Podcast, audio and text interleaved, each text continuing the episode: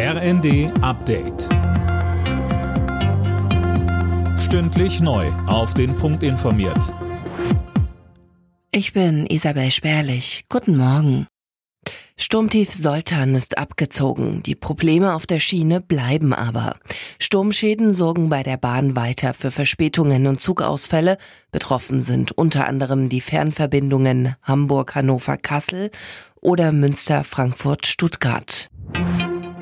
Nach dem Amoklauf an der Prager Karls-Universität ist ein weiteres Opfer im Krankenhaus gestorben. Das teilten die Behörden mit. Damit sind bei dem Attentat 14 Menschen getötet worden. Der Attentäter hatte sich selbst umgebracht. Unterdessen laufen die Ermittlungen weiter. André Glatzel. Genau, denn beim Motiv tappen die Behörden nach wie vor im Dunkeln. Der 24-Jährige könnte die Tat aber schon länger geplant haben. Die Ermittler haben in der Philosophischen Fakultät der Uni ein Waffenarsenal entdeckt. Ganz Tschechien ist geschockt von dieser Gewalttat. Die Regierung hat Staatstrauer angeordnet. An der Karlsbrücke unweit der Universität ist ein Gedenkort eingerichtet worden mit mittlerweile hunderten Kerzen. Im Prozess um einen Nachbarschaftsstreit ist Ex-Fußball-Nationaltorwart Jens Lehmann zu einer Geldstrafe verurteilt worden.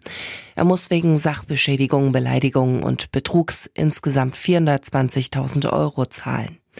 Lehmann hatte unter anderem mit einer Kettensäge die Garage eines Nachbarn beschädigt.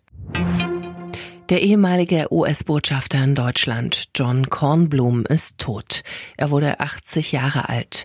Zwischen 1997 und 2001 war er als amerikanischer Botschafter in Deutschland tätig. Weltweit machte er sich einen Namen als Unterhändler im Jugoslawien-Konflikt. Alle Nachrichten auf rnd.de